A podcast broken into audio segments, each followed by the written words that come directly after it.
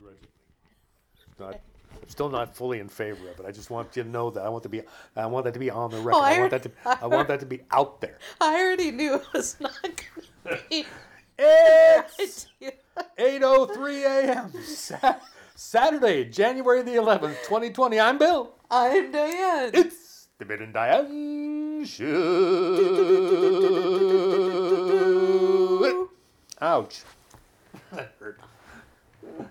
That hurt. I'm forcing Bill to do something he doesn't want to do. I'm right. forcing him. That's right. And I knew he didn't want to do it, and I did it anyway. That hurts. That hurts. I got myself a cup of coffee here and I'm going to take me a sip. Yeah. But Ah, ham and eggs. it's been a hectic week here in Lake Amphetamine as per usual. Over to you, Diane. It has been a hectic week. Has it? Well, just kind of a hectic work week. Yeah. Hectic work week. I, I know that that on Friday I was I didn't have anything on my calendar. And I was like I was like basking. It was like I was floating in, you know, in an isolation tank or something. It was like ah. Was That's what that's the way I'm feeling right now. It's a good feeling. So yeah, it was a busy work week, but at the tail end of the week, it it's starting to finally calm down. It's mainly just in my job. It's quarter related. The winter quarters started, and Right, right, right. so now so things, things are, things are now they're down. settling down, and and Chris is back from his Vacay. absence, and and so things are more like I can read again. Yeah. But And the, the new office is starting to settle a little bit. So, Yeah, it's kind of the. It's interesting that it seems like we both have chaotic things happening at once. right. That has always seemed to be true. That's true. That is interesting. It Plus, I've got us- I've got no gigs until like the end of next month. That's a very strange place to be. But I, Well- but I mean, it's caused me to to take care of some other business, which is probably good. Well, then I I had forgotten to mention that Maria would like you to play at the office Oh, in February, like around um, Valentine's Day area. And she was saying, I don't want it about Valentine's Day. I hate Valentine's Day, but just that's a holiday type of feeling, and you know. So we'll talk about that later. okay, Anyway, that's fine. Would love to do it. No problem. so a, a couple of things um, happened this week. One, my my team members have nominated Oh, yeah. me for the Distinguished Staff Award at the UW. Yeah. Is this is this something now? I wanted to ask you about this because is there only one award given out per year, or is there awards in different schools, or is it one award per department, or how does it? I I think How prestigious? I know it's a prestigious thing. It I know is, you've but I won it think twice that before. I've been nominated, Oh, nominated twice. twice I've never before. won it. Oh, okay. And that's the whole thing that is so remarkable about this Yeah. is that I don't give a wig But about this is going to be like this is going to be like your lifetime achievement Oscar, Diane. Oh, your victory lap. No, yeah, he's going to be like Robert De Niro getting his you know lifetime. Helen Mirren getting her her lifetime achievement thing. You know, Judi Dench. No, it's more and I definitely will not get it. I know that is right. true. Okay. uh, just because I don't know. It really, there are a lot of people who go way above and beyond, and and in, the thing that was so funny when they said uh, that they had nominated me uh, at this meeting, I I was very overcome with emotion, and I said, you know. This is the, and they said, and we found out that you've been nominated twice before. And I said, "Yeah, that means that I've been nominated in every in every department I've ever worked for." Um, Well, this could be your Oh, year, Diane. This could but- be your year. but Yeah. I was really overcome with emotion because it really is just the fact that your teammates feel that about you. Yeah. I was really and I am I'm not saying this stuff in any way like awards don't matter to me uh, and that they really do. They really don't. But the the letters that I've received from people matter to me. And the fact that your team members care about you in that way. It's just totally overwhelming. Very Um, groovy. so that that was a big thing. The other thing was that I had uh, received this email from Stanley Greenthal about when I asked him for the songs for the journey, and he had written me back. I don't know if he had written me back by the time we had our show last week, but he had basically written me back and said that he was so appreciative of being reminded of that record himself Yeah.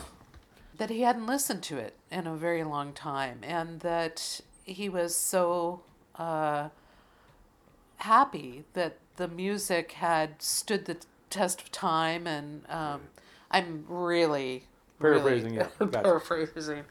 But that was the basic thrust of it. And Yeah. and especially because i had written to him and told him that i was just completely in tears to hear it again and how much it meant to me. And it made me think and i was talking to, to chris and lisa um, about the possibility of of kind of talking to people about their first albums and and i just Oh, became for quite- ancient victories. yeah because i became quite enamored of the thought of talking to people about what they were doing when they first started doing albums and It's an interesting frame. The Ancient Victories is an interesting frame to put around people because you could do these wide ranging interviews with people talking about how they were back in the day yeah of victory, what, the, what their thoughts were, what their process was, how, how they thought about themselves then as compared to now. You can do this right. comparing and contrasting thing. It's kind of built into the, the whole Ancient Victories phenomenon. So it really is an invitation for us to get these people sat down in front of a microphone and hear their stories because they've got a story to tell. That's right. And they're at a point in life where they know their own story. And that's one of the reasons why when they come to an Ancient Victories open mic, there's so, you can just sense that they're so much more comfortable in their own skin than they than any of us ever was back in those d- earlier right. days. And so that they've they've got this kind of crystalline sense of themselves. They need to be asked so that they can tell it. You know, they do That's what I was thinking, and especially what the reason why this even came to my mind was that when I was listening to that album by Stanley, I was thinking it brought up a lot of questions in my mind. How did he end up working with Mihal O'Donnell? How did he um, make that decision? You know, because uh, So- was. Here's a thought. And Yeah. I'm sorry if we're tangenting tangenting back into this idea of these interviews. There's a part of it uh, that is almost needs to be written. yeah, definitely because when I think about because it, it ties in with I, w- I was contacted recently this will this will dovetail together Yeah, yeah. eventually. I was contacted by this guy. He left me a voicemail uh, originally. It said I just saw, uh, listened to your song the concrete tree up on YouTube and I want to let you know I've been looking for this song for 20 years. I first heard it on KBCS when Ginger Hopper was doing her radio show, and I know Ginger and, and blah blah blah, and and then I then it just kind of fell out of my life, and then I just heard it again, and I always wanted to do something with this song. Contact me, blah blah blah, and so we've been exchanging back and forth, and finally we got an email chain going, and he was asking me about the song, and he wants to make a video for YouTube about the concrete tree, and was asking me you know, to send him anything I wanted to contribute, or and also just kind of, you know, anything I wanted to say about the song, you know, and so I was prompted to sit and really think about that one song, and I wrote. I spent like four and a half hours yesterday writing to him about that song, the story of it, how it, where where I was in my writing growth and process when that song hit, and just the process of writing it and how instructive that was to me and how it crystallized an event in my life that I actively tried to forget because it was so unpleasant. And, you know, just the consciousness expansion that went along with just writing that one song. But if I hadn't been invited to sit down and write it, if I was just talking to him on the phone, I, I don't know that the story would have Yeah, been as true. would have would have crystallized so well for me. So it seems like there needs to be part of it at least where if we were going to like interview like Dennis Flanagan, say, and because I think he's probably one of the most interesting people we've never really known the story of all the way. You know, Right. you know a lot more about Dennis than I do, but he's always just seemed like somebody I would love to sit and spend a couple hours just talking to him, picking his brain, hearing about where he came from, how his consciousness came to where it is today, kind of thing. But if we wrote to him first, set up the interview, said, here's the kinds of things we'd like you to be thinking about, and if you want to write about these things because because you if you're if you have the impulse to write about them, please do. We will work that into it as well somehow. We'll work that information into it as well, so that there may be always a print version and a recorded version. Yeah, you know, exactly. and they will not be the same. One will not be a direct transcript of the other.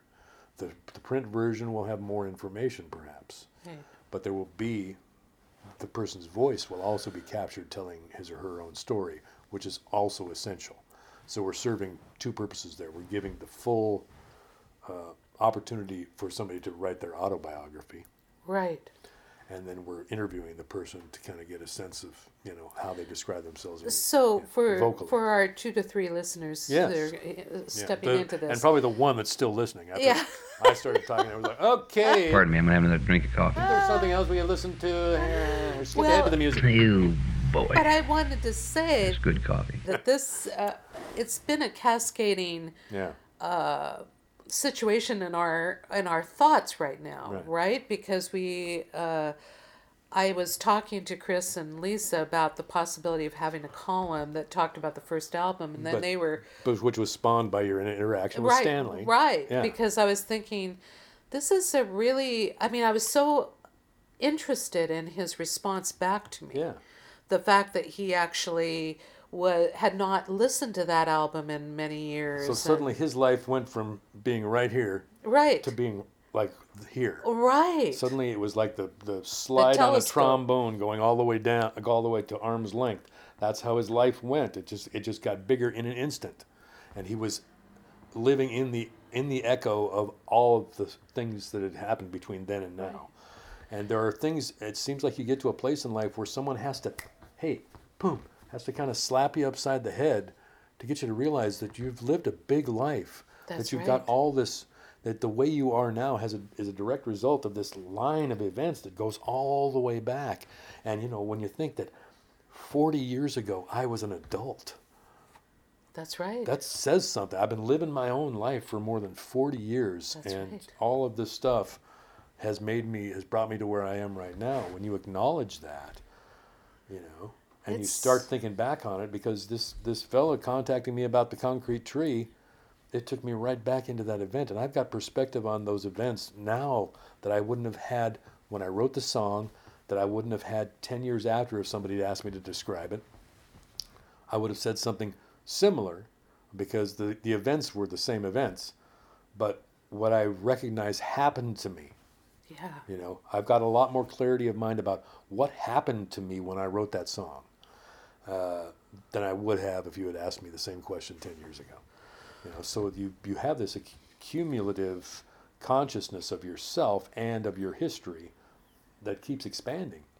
So it's interesting. Well, and the idea has really, as as listeners can tell, it's really sparked a lot of conversation between you and I about what we would like to do to record some of this because we are in the prime seat to do it, yeah. and especially because my talking about that with Stanley invited you to put your your first album or what you consider your first album my first listenable album. First listenable album. Yeah. Even though I love so the lunatic the other the other uh, filament of this story is that I put the digital version of my new album up on my Bandcamp site this last week, and uh, so it's there for anybody who wants it. Ten dollars for the digital audio of the new album Night Sky by Bill Davy. Thank you. um, call before midnight tonight. No. Um, but I also, because Diane has been bugging me, I decided, okay, it'd be okay to put my album from 1986, Right at the Light, up on Bandcamp too. Because I thought that that recording was an acceptable recording and very representative of me at that time, and the audio quality is good enough. I didn't know that I had been bugging you to put it on Bandcamp. I was bugging you to. I just wanted to hear it. Well, you weren't necessarily bugging me to put it on Bandcamp, but the idea came to me that it was a viable enough recording that why not have it up there too? And so the rest of the week, because I was listening to Right at the Light, Bill wanted me to also listen to it for any. Any technical glitches, Technical on the, the way it plays on Bandcamp. I don't know if when I'm listening to it on Bandcamp, because you can stream it there for nothing. You don't have to buy it.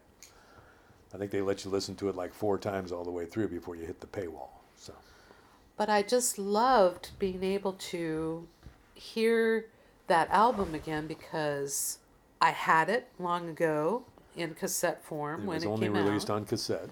So. Uh, I was part of it because it was a live Yeah, concert see, this is this is the thing. These were this is from this album is taken from two concerts, both in 1986, one from January and one from July, I believe, and they were both Victory Music concerts.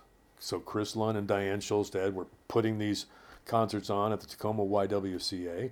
I believe I was. I don't know if I was opening for Jim Page in both of them, but I was opening for Jim Page in at least one of them.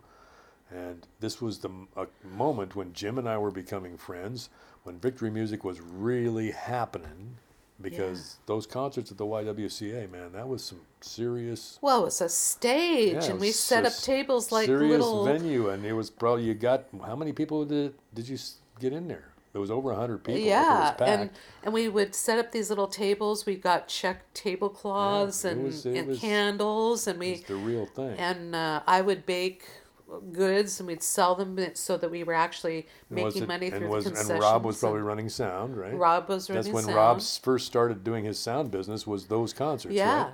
yeah, Yeah, that was his education in running sound, and he ended up having a recording studio in his basement and all that kind of stuff. and doing sound, And uh, doing for sound for people. years and years, and being the mentor for Mark Eiler, who now does sound for Yeah. network TV as well as other stuff.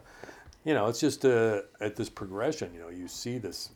This year, here's a There's the trombone here's a slide. bookmark. Here's a bookmark from one point in history, but when you listen back to that stuff from 34 years later, uh, suddenly you've got this big old resonant box of everything that has happened between then and now, kind of just echoing in your head. It's a kind of and it's a nice feeling, you know. Well, and also, I think that I've become quite aware of the advantageous placement that I've always had ever since I was in Victory, of being able to find out about the lives of these musicians.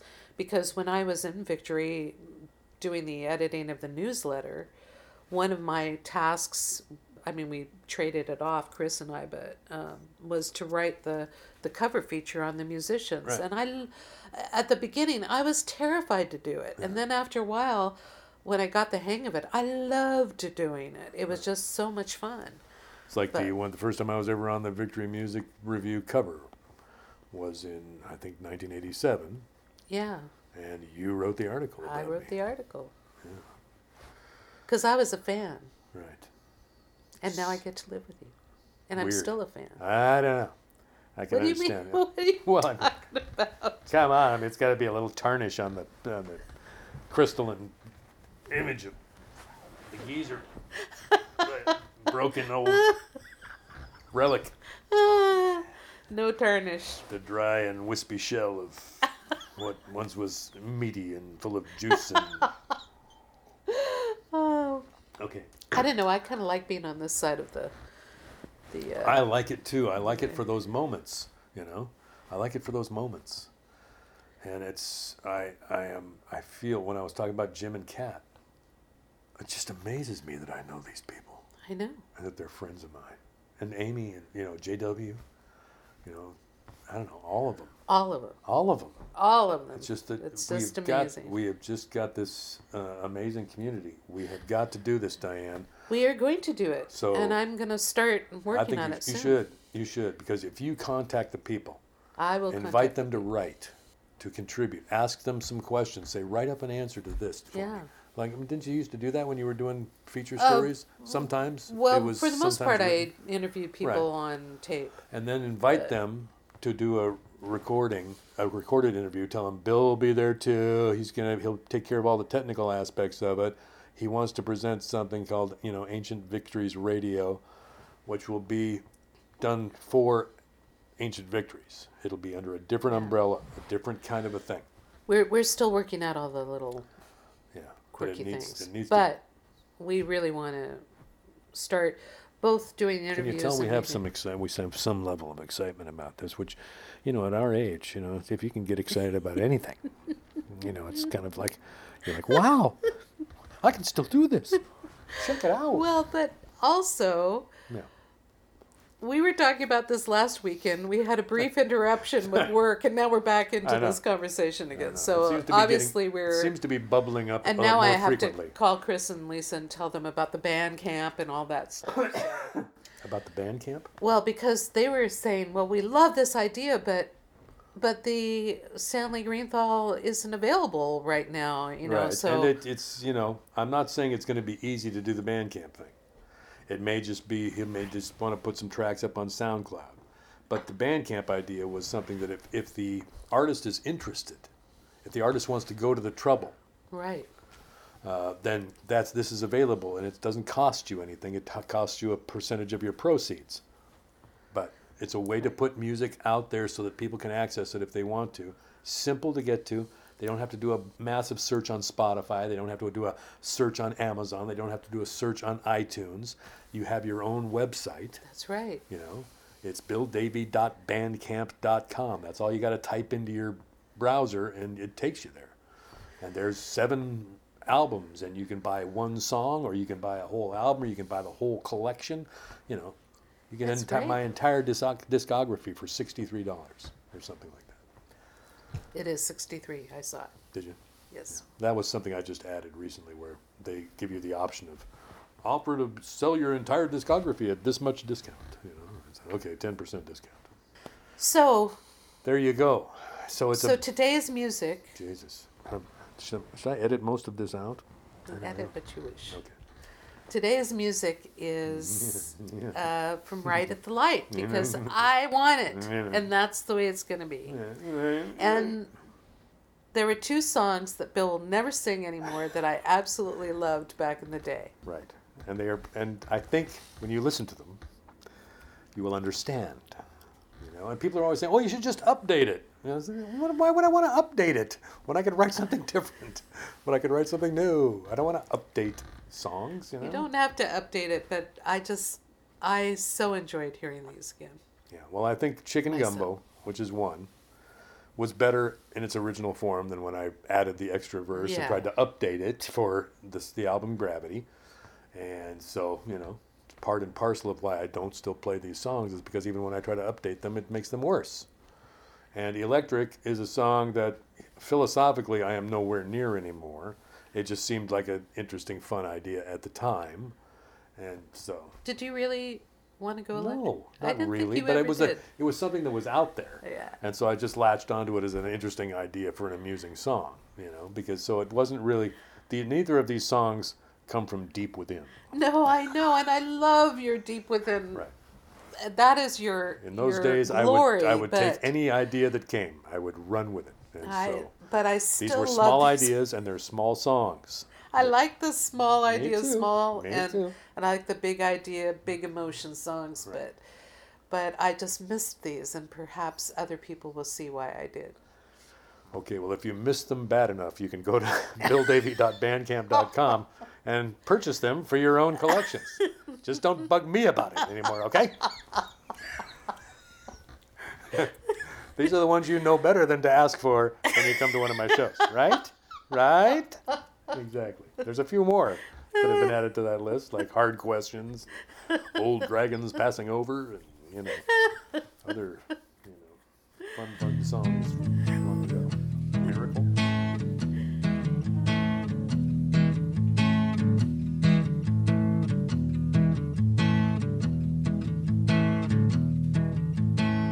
Close the doors tight, insulate those windows right. Let me say I don't get out much anymore. I stay inside and wait for the hell to break. What kind of crazy things wait outside my door? I got my lead screens, I got survival dreams, and lots of hope for the future of our nation. I got my canned food, I got my ears glued to the civil defense monitoring stations. My friends all tell me that I'm pessimistic, but I prefer to think of myself as realistic. When the big one comes and the earth begins to rumble, I'll be happy underground eating chicken gumbo. Chicken gumbo.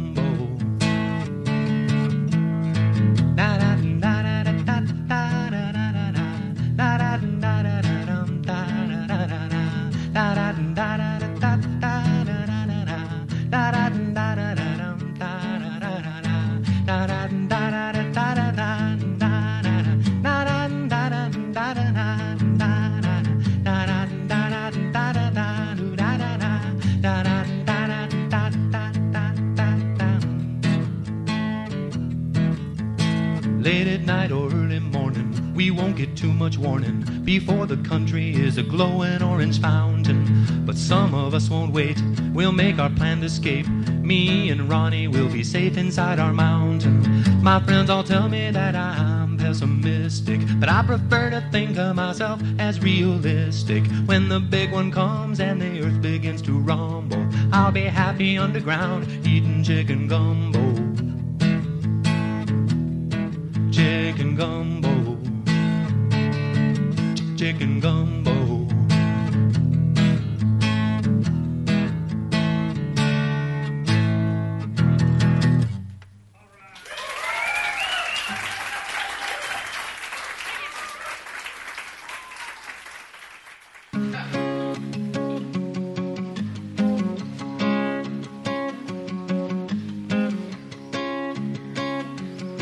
This is where everybody's supposed to get up and dance like American Bandstand, you know.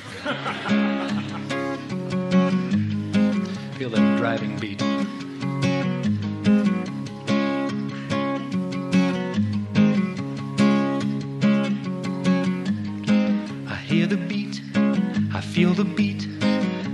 Still stifled by my limitations. See, this guitar, it's brought me far, but it can't handle every situation. Ooh, I wanna go electric. Ooh, it takes bread to go electric. Ooh, won't you help me go electric and let me sing in your bar? But you say,